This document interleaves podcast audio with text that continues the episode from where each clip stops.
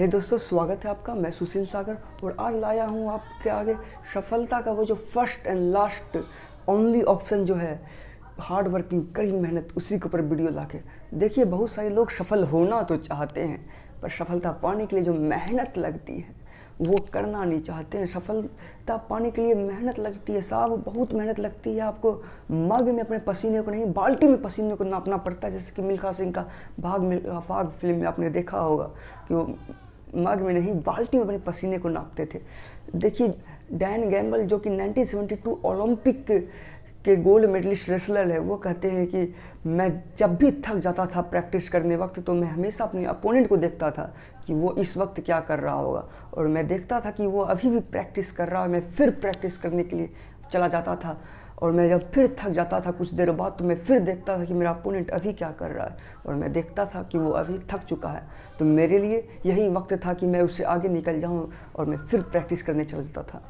Holiday इनके CEO केमस Wilson बोलते हैं, मैं आधे दिन काम करने के लिए तैयार हूँ। अब इससे फ़र्क नहीं पड़ता कि 12 घंटे सुबह के हो या 12 घंटे रात के। जिस तरह डिक्शनरी के पास बैठे बैठे ही आपको डिक्शनरी का सारा ज्ञान नहीं हो जाता, पूरी डिक्शनरी याद नहीं हो जाती, बगल में डिक्शनरी को रखे रखे ही, वैसे ही बिना मेहनत की आपको सफलता मिल नहीं सकती।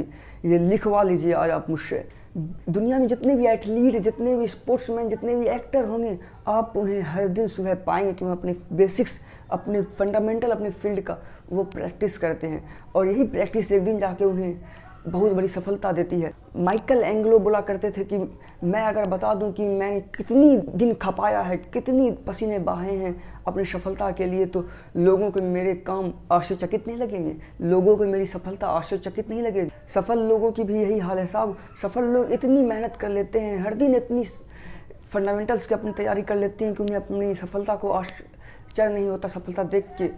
पर लोगों को हो जाता है। लोगों कहते हैं कि किस्मत होता है, पर उन्हें अपनी सफलता पे इतनी आश्चर्यचकित नहीं होती। एक एग्ज़ाम्पल लेता हूँ, सत्या नडेला सत्या नडेला, जब अपनी यूनिवर्सिटी में पढ़ा करते थे तो कई रातें वो लाइब्रेरी में थोड़ी देर के लिए सो जाया करते थे और पूरी रातें लाइब्रेरी में बुक्स पढ़ा करते थे और आज उसी का फल है कि आज वो माइक्रोसॉफ्ट के सी बन गए हैं।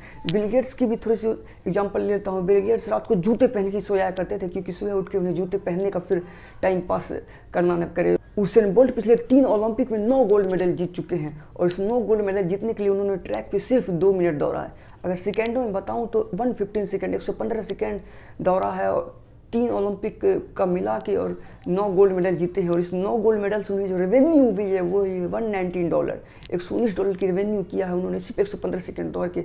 आपको और हमको लग सकता है आश्चर्यचकित।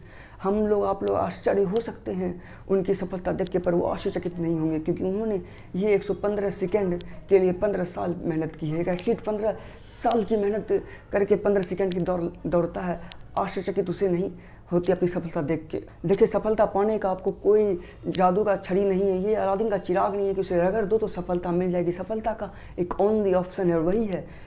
Hard work is the best and the last option for success एक कहानी सुनाता हूँ आपको। एक बार एक राजा अपने मंत्रियों से कहा कि आगे आने वाले युवाओं फ्यूचर के युवाओं के लिए एक ऐसी किताब लिखो जो किताब पढ़ के उसे पता चल जाए कि सफल कैसे होया जाता है। तो उनके जो मंत्री थे, दस हज़ार पेजों की एक किताब बना कर लाए तो राजा ने उसे नकार दिया, कहा, कितनी नहीं थोड़ा कम करो।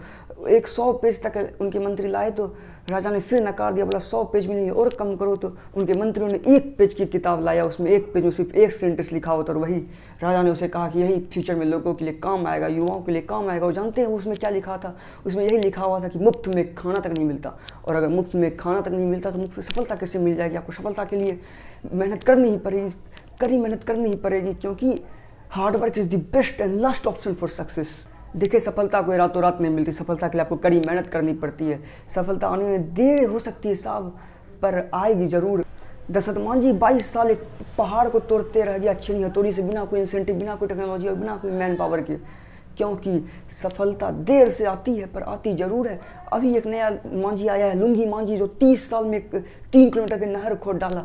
सफलता आने में देर लगती है, पर आती ज़रूर है। जॉन मिल्टन को अपनी फ़ेमस पोएम पैराडाइज लॉस्ट, लिखने के लिए हर दिन सुबह चार बजे उठना पड़ता था। नो वेवेस्टर को अपनी डिक्शनरी, वेवेस्टर डिक्शनरी लिखने में छत्तीस साल लग गए। सफलता आने में देरी हो सकती है, पर आती ज़रूर है, क्योंकि hard work is the only option for success. Come on, आप लोग मेरे साथ बोली hard work is the only option of success. और यही आज का वीडियो हम खत्म करते हैं। Thank you keep connecting with us जय हिंद।